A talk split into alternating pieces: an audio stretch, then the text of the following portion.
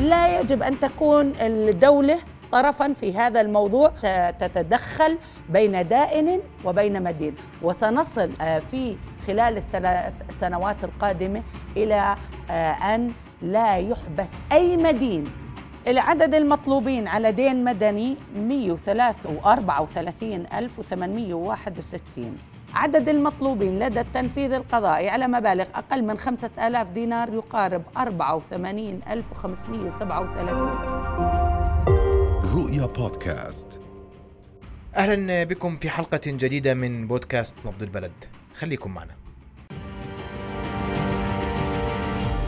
قرر مجلس الوزراء الموافقة على مشروع القانون المعدل لقانون التنفيذ لسنة 2021، وجاء مشروع القانون المعدل تحقيقاً للتوازن ما بين الدائن والمدين، ووصولاً إلى قانون تنفيذي يضمن تحقيق العدالة لجميع الأطراف والحد من حبس المدين بوجه عام، ومنع حبس المدين في بعض الحالات التي لا يمكن أن تترتب عليها آثار اجتماعية سلبية وضرر بأفراد عائلة المدين.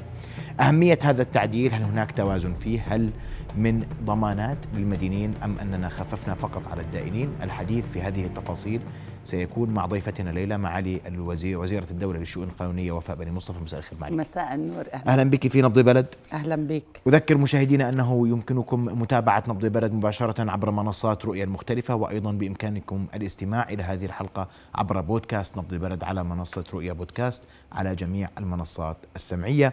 معليكي، ما الجديد في مشروع القانون المعدل لقانون التنفيذ 2021 وليش اليوم؟ مساء الخير أخي محمد والله يعطيكم العافية. أهلا وسهلا. بالبداية يعني لابد من الإشارة إلى أنه قانون التنفيذ لطالما كان واحد من القوانين اللي عليه الكثير من المطالبات الشعبية والكثير من المتابعات التي أدت إلى تشكيل لجنة. هذه اللجنة كانت من عدد من الأطراف، أكثر من 17 جهة شاركت فيها، وكانت طبعا بقيادة وزارة العدل وديوان التشريع والرأي، وكان كل الجهد هو الذهاب إلى قانون تنفيذ أكثر توازناً بين الدائن والمدين، وفعلاً يخفف من الآثار الاجتماعية السلبية وحتى الاقتصادية والمالية التي يلقيها موضوع حبس المدين على المجتمع الأردني. الجديد هو أنه الآن إحنا أمامنا قانون وتعديلات لأكثر من 17 مادة، في عدد كبير من التعديلات الهامة والأساسية اللي طالت مواد رئيسية لطالما طالب بها المجتمع وعدد كبير جدا من المتضررين من قضية حبس المدين. قبل أن أشرع بذلك لابد أن أقول بأنه هذا المشروع لغاية اليوم هو لا زال في مجلس الوزراء وسيرسل إلى مجلس النواب الدورة الجاية، مش هيك؟ نعم، في الدورة القادمة بإذن الله تعالى. وهذا المشروع جاء أيضا كجزء من التزامنا بالعهد الدولي للحقوق المدنية اللي نص في المادة 11 منه على موضوع عدم جواز حبس المدين في حال عجزه عن الوفاء بالتزام تعاقدي. والآن راح أحكي عن جزء من التعديلات التي وضعت على هذا القانون. أولاً خفض المبلغ، وخليني أحكي بعيداً عن النص القانوني المجرد بدنا نص الناس عشان المدين والدائن يفهم إيش اللي بيصير بالضبط. النص الذي يعرض للدفع وللمصالحة لدى دائرة التنفيذ كان اللي هو 25%، الآن تم إلغاء عبارة 25% والاستعاضة عنها بعبارة 15% من أصل المبلغ. وهذا طبعا الأمر المتعلق بالدفعة الأولى التي تعرض للتسوية، وبالتالي إحنا نزلنا 10% من قيمة الدفعة الأولى، وهذا تسهيل كبير جدا على الناس. بعدين أيضا في المادة 22 تم تقليص عدد الأيام التي يجوز بها حبس المدين عن الدين الواحد في السنة الواحدة من 90 يوم إلى 60 يوم، يعني نزلنا 30 يوم في موضوع الفقرات الحبس في الفقرة جيم. وبعد ذلك يعني أصبح كمان لدينا بأنه المدة الإجمالية للحبس عن في السنة الواحدة يجب أن لا تزيد عن 120 يوم مهما تعدد الدائنون، في حين أنه النص السابق كان بيجيز ماذا أخي محمد؟ كان بيجيز بأنه يعني ما بتتجاوز مدة الحبس 90 يوم في السنة الواحدة عن الدين الواحد، وهذا طبعا ما بيحول دون طلب الحبس مرة أخرى بعد انقضاء السنة. لكن إحنا النص الجديد مش بس يعني حددناه ب 120 يوم، لا إحنا حددنا ال 120 يوم عن كافة الديون أو القضايا. يعني ما بصير إنك تحبس الشخص وتنفذ عليه في دائرة التنفيذ مدة حبس أكثر من 120 يوم، يعني لا يغيب رب الأسرة بأي حال من الأحوال ومهما تعددت الديون التنفيذية والأحكام التنفيذية عليه عن 4 شهور عن منزله. أيضا في المادة هاي كمان أعطي الحق للرئيس وهو رئيس التنفيذ بتأجيل الحبس إذا كان في مرض مؤقت، لأنه طبعا نقلنا قصة المرض الدائم والمزمن إلى خانة من لا يجوز حبسهم، وهذا بحد ذاته يعني تطور مهم. وفي المادة 23 صار في عنا عدد من الأشياء الهامة، وهي أنه صار في عنا هذه المادة تتكلم عن من لا يجوز حبسه، بالإضافة إلى ما هو وارد زدنا المحجور عليه للسفه والغفلة في المادة في الفقرة أو بالبند 3 من المادة 23 على ألف.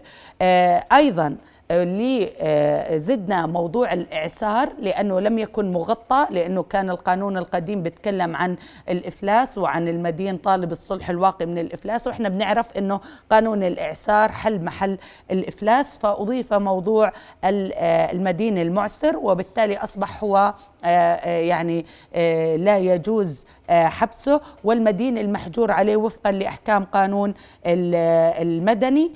كمان مراعاة لظروف الزوجين لا يجوز أن نحبس الزوجين معا، يعني أو إذا كان لهما ابن أقل من 15 سنة أو ابن من ذوي الإعاقة، وهذا بحد ذاته يعني أمر هام، حتى أنه ما نترك الأفراد الأولى بالرعاية بعيدا عن رعاية الأب أو الأم، حتى ما نترك الأسرة إذا كانوا الزوجين معا مطلوبين للتنفيذ القضائي، أو إذا كان حتى أحدهم مطلوب للتنفيذ القضائي والطرف الآخر متوفي، يعني كانت مثلا أرملة أو كان الطرف الآخر نزيل أحد مراكز الإصلاح، ما بصير الأولى أنه هاي السيدة حتى لو كانت مطلوبة للتنفيذ القضائي أو زوجها يكون في شخص موجود عند الطفل أو عند الشخص ذوي الإعاقة حتى أنه يراعي. اشترط فيها الطفل أقل أو أن يكون عمر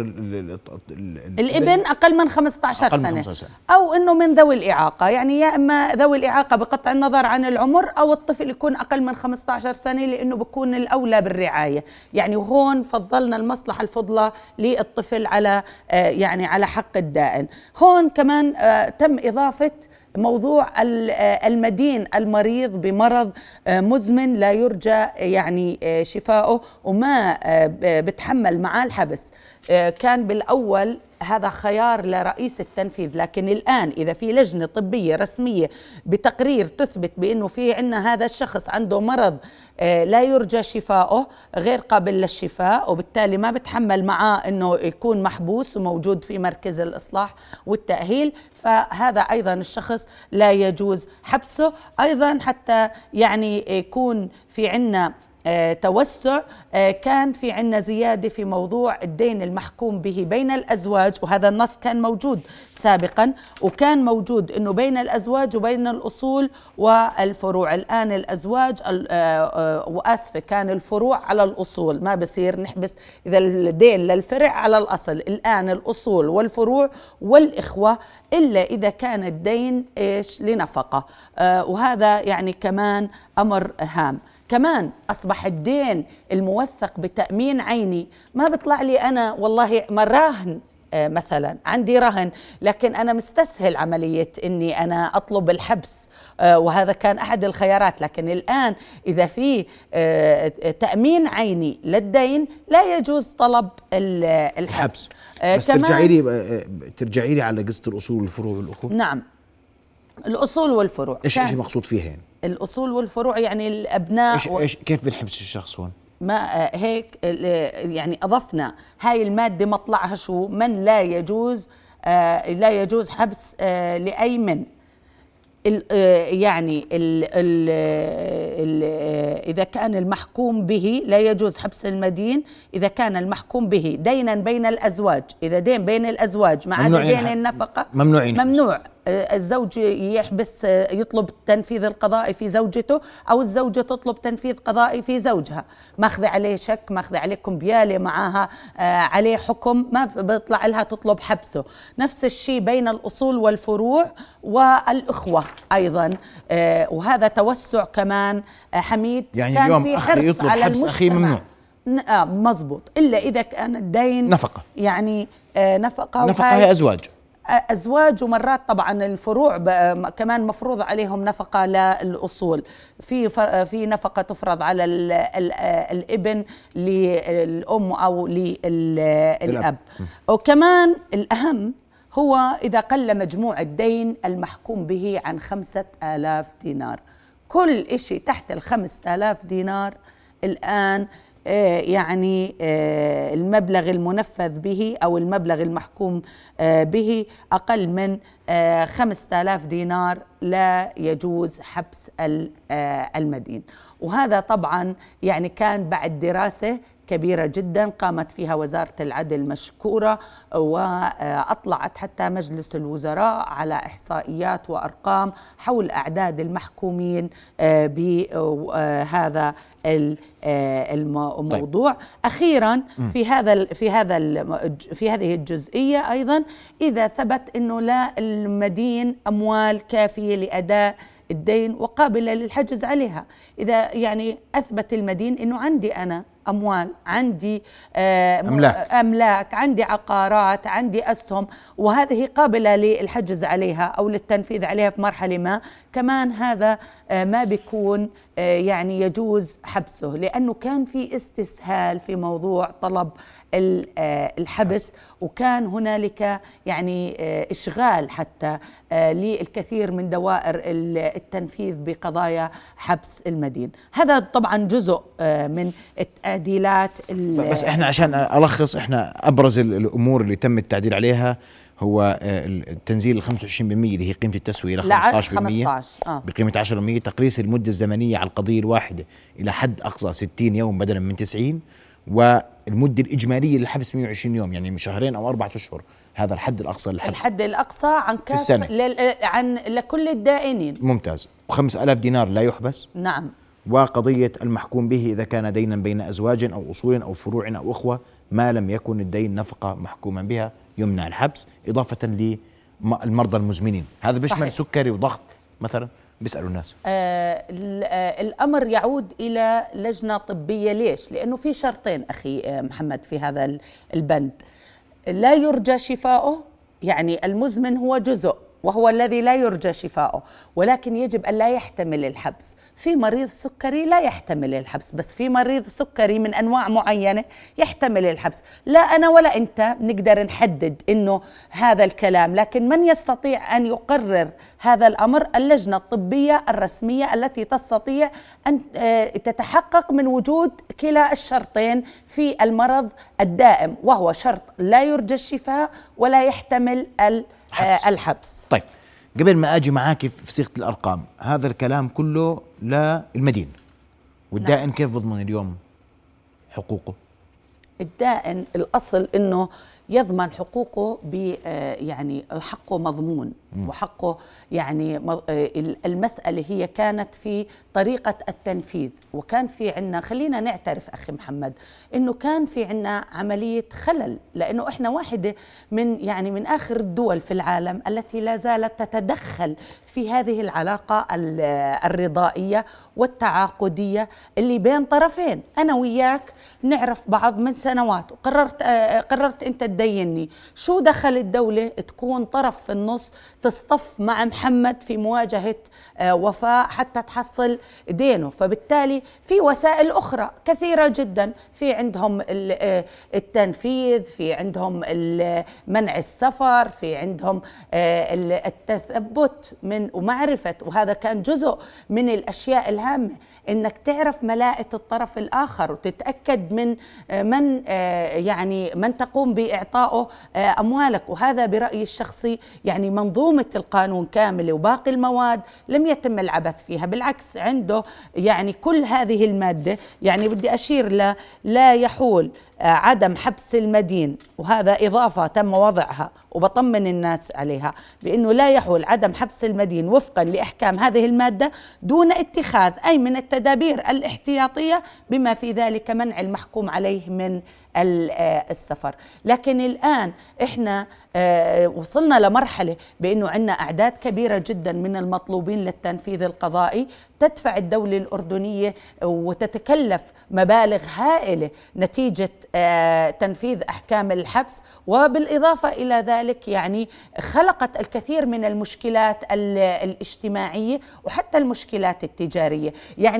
إحنا وصلنا لمرحلة أخي محمد بأنه أصبح الشك عندنا بدل ما يكون أداة وفاء ودفع أصبح أداة ائتمان. الآن لا، الأمور رح ترجع لنصابها الصحيح والحقيقي. وللعلم اللي بتطلع على مسألتين حصلوا في الأردن، توصيات اللجنة الملكية في عام 2017 اللي تكلمت عن رفع الحماية الجزائية عن الشك تدريجيا خلال مدة 3 سنوات، أمر الدفاع اللي صدر رقم 28 اللي بموجبه تم إيقاف حبس المدين على كل من مدين قضيته أو مبلغ المحكوم به لا يزيد أو لا يتجاوز 100,000 دينار. نجد بأنه الدولة الأردنية لديها قرار، وهذا أصبح معروف. إحنا من 3-4 سنوات ويمكن استضافتني على هذه الطاولة وأنا نائب ونحن نتكلم عن موضوع حبس المدين وتعديلات قانون التنفيذ. فبالتالي من المهم معرفة بأنه هذا الوضع ليس هو الوضع الصحيح، ولا بد من تصويبه ولا بد من تعديله. ويمكن إذا بدي أحكي لك بأنه كمان تم إضافة مادة بأنه نحن وضعنا مادة في هذا التعديل تتكلم عن أنه لا يجوز حبس المدين إذا عجز عن الوفاء بالتزام تعاقدي، وهو ذات النص الوارد في المادة 11 من العهد الدولي الخاص بالحقوق المدنية، ويطبق هذا النص بعد مرور 3 سنوات. فإحنا بدنا نوصل لمرحلة، هاي خطوة تدريجية. الآن أنت بتقول لي ماذا عن الدائن؟ أنا متأكدة في كمان كثير مدينين مش عاجبهم هذا وبيشوفوا أنه هذا أقل من المطلوب، لكن إحنا بدنا نوصل تدريجيا إلى المرحلة التي يتحمل فيها الطرفين. إحنا ما بنقول بدناش نحبس المدين عن الناتج عن فعل ضار، ما بدنا ما بنحكي عن الأفعال الأخرى، لكن إحنا في الالتزام التعاقدي لا يجب أن تكون الدولة طرفا في هذا الموضوع وتتدخل بين دائن وبين مدين. وسنصل إن شاء الله تعالى في خلال 3 سنوات القادمة إلى أن لا يحبس أي مدين على التزام تعاقدي. وهذا برأيي تدرج fair enough زي ما بيحكوا إنه طيب. عادل. لماذا؟ لأنه أنت الآن بكون عندك رسالة ترسلها إلى المجتمع بأنه بعد 3 سنوات مهما بلغ مبلغ الدين إذا كان الالتزام تعاقدي فعليك أن تتثبت من المدين ومن ملاءته ومن قدرته على الكفاية بالدين ومن قدرته على الوفاء بالتزامه التعاقدي، لا أن تقول للدولة تعالي جيبي لي حقي في التزام تعاقدي. لكن في باقي الأمور ماشية والفعل الضار يبقى والشيكات لن تصبح سيتغير مفهوم الشيكات الآن في قانون آخر وهو قانون العقوبات، لا زالت مدارا للبحث، ولكن كمان في قانون العقوبات أمر آخر مهم جدا، إنه الآن إحنا بده يكون في نص إن شاء الله لتجريم الربا الفاحش، اللي للأسف الشديد الكثير من قضايا حبس المدين تكون عائدة من نتيجة تصرفات متعلقة بالربا الفاحش، وهو الإقراض بفائدة فاحشة أو اشتراط الإقراض بالتقسيط مع وضع فوائد تتجاوز الفائدة القانونية بمبالغ هائلة. الأمر اللي أدى إلى أنه يكون أصل الدين عندنا مثلا 1000 دينار، يلاقي الشخص حاله موقع على 10 شيكات، كل شك ب 300 دينار والمبلغ يتضاعف من 1000 ل 3000 أو من 1000 ل 10000، وهذا أدى للأسف لنتائج اجتماعية سيئة، لأنه إحنا شفنا قديش في ناس خسرت وظائفها، قديش في ناس خسرت أسرها، وفي عائلات وأسر صفت بدون أرباب أسرة وبدون معيل نتيجة موضوع الربا الفاحش حبس المدين. طيب قديش الأعداد اللي بتستفيد من هذه التعديلات؟ طيب العدد المطلوبين على دين مدني 134,861 مطلوب. طبعا الدين مدني، هذا كل المطلوبين على الدين المدني. قديش رح يستفيدوا؟ طبعا رح يستفيد ناس كثير، لكن أنا بدي أقول لك الإحصائية عدد المطلوبين على مبلغ 5000 فما دون مثلا، هذا المباشر، الفائدة المباشرة. وشوف أخي قديش الناس اللي رح تستفيد. أخي محمد، عدد المطلوبين لدى التنفيذ القضائي على مبالغ أقل من 5000 دينار يقارب 84,537 مطلوب، نسبتهم الإجمالية من العدد الإجمالي 67%، فإحنا بنتكلم عن نسبة تقارب الثلثين وأكثر من من الثلثين تقريبا، ثلثين اللي مطلوبين على 5000 فما دون. هذول ال5000 هذول بس على شق ال5000. شوف باقي النصوص قديش رح تسهل وكمان تقدم للناس. هلا في ناس رح يقولوا لنا ليش 5000 مش 6 مش 10؟ فيش رقم ممكن نتفق عليه، ليش مش 3؟ كل احنا قدمنا اجتهادنا اللي بنعتقد بانه في توازن، زي ما اسلفت انت وذكرت بالاسباب الموجبه، قدمنا اجتهادنا اللي اعتقدنا انه بحقق التوازن بين الدائن وبين المدين، وبحقق مصلحه للطبقه اللي غالبا صغار المدينين، اللي بتكون المطالبات عليهم، وللاسف الشديد جزء كبير منهم انت بتعرف الغارمات اللي احنا كنا وثارت قضيتهم في السنوات السابقه، كانوا يدخلوا ويهددوا بالتنفيذ القضائي نتيجة هاي المبالغ البسيطة نسبيا. طيب سؤالي الأخير، متعثرين وين من كل هذا الكلام؟ في منهم برا الأردن يا سيدي صحيح، وعشان هيك في نص مهم جدا بحب أقرأ لك إياه، وفي نص آخر بحب كمان أشير إله لأنه كمان مهم. هلا هذا النص التعديل جاء في المادة 114 على القانون الأصلي،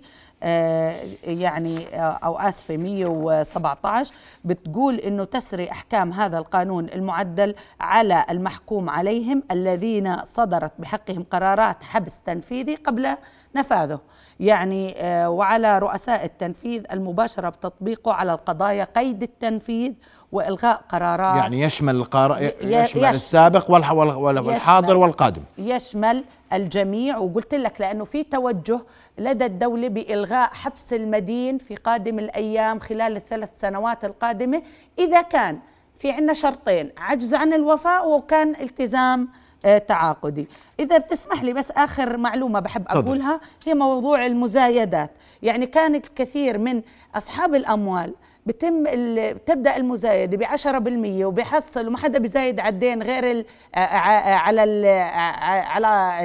على الأصل غير الدائن، وبياخذوا وبيرجع بنفذ باقي 90%. الآن ممنوع، وضعنا نص تعديل على المادة 84 بأنه يجب أو لا يجوز أن تبدأ المزايدة بأقل من 50% من القيمة المقدرة.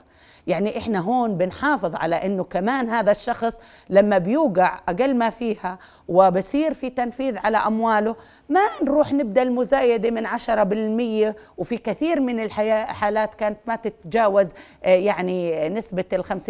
لا، إحنا هلأ وضعنا 50% هي الحد الأدنى للمزايدة، وهذا طبعا بحسب التقديرات والقيمة المقدرة للعقار واللي بتقوم فيها دائرة التنفيذ والجهات الرسمية. يعني هذا والتعديلات تشمل بالحد الأدنى 84 أكثر من 84,500 شخص. هذا فقط على 5,000 بس، على 5,000 ما عدا الباقي الأمور كلها. ما عدا عندكم رقم تقديري لكل هؤلاء لسه بده يعني إحنا ما يعني في بعض الحالات مثلا اللي ذكرتهم أنت الصحية، حالات الأزواج، حالات الزوج اللي عنده ابن معاق أو ابن أقل من 15 سنة، كل هاي الأشياء يمكن صعب حصرها مبدئيا، ولكن عدد كبير جدا رح يستفيدوا وإن شاء الله يعني بإتمامه وبإكماله حلقاته الدستورية هذا القانون، لأنه أيضا نحن حلقة من حلقات التشريع، وهنالك مجلس الأمة بشقيه مجلس النواب والأعيان، ومن ثم مصادقة جلالة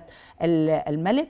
وكمان في شغلة مهمة، انقضاء لأنه المادة 24 أصبحت تتكلم عن انقضاء يعني أنه ينقضي الحبس إذا تم الحبس المدين الحد الأقصى، وزي ما قلت لك هذا بمنع تنفيذ عليه خلال مرة ثانية وطلبوا للحبس مرة ثانية. وهذا برأيي يعني أمر مهم جدا وسيؤثر بصورة إيجابية على المجتمع الأردني. نأمل ذلك. سنفتح مزيد من الحوار حول هذا الموضوع، موضوع المتعثرين، موضوع حبس المدين والتعديلات التي أقرتها الحكومة بانتظار ما سينظر به مجلس النواب. معليك بدي أشكرك كل الشكر، شرفتينا بحضورك.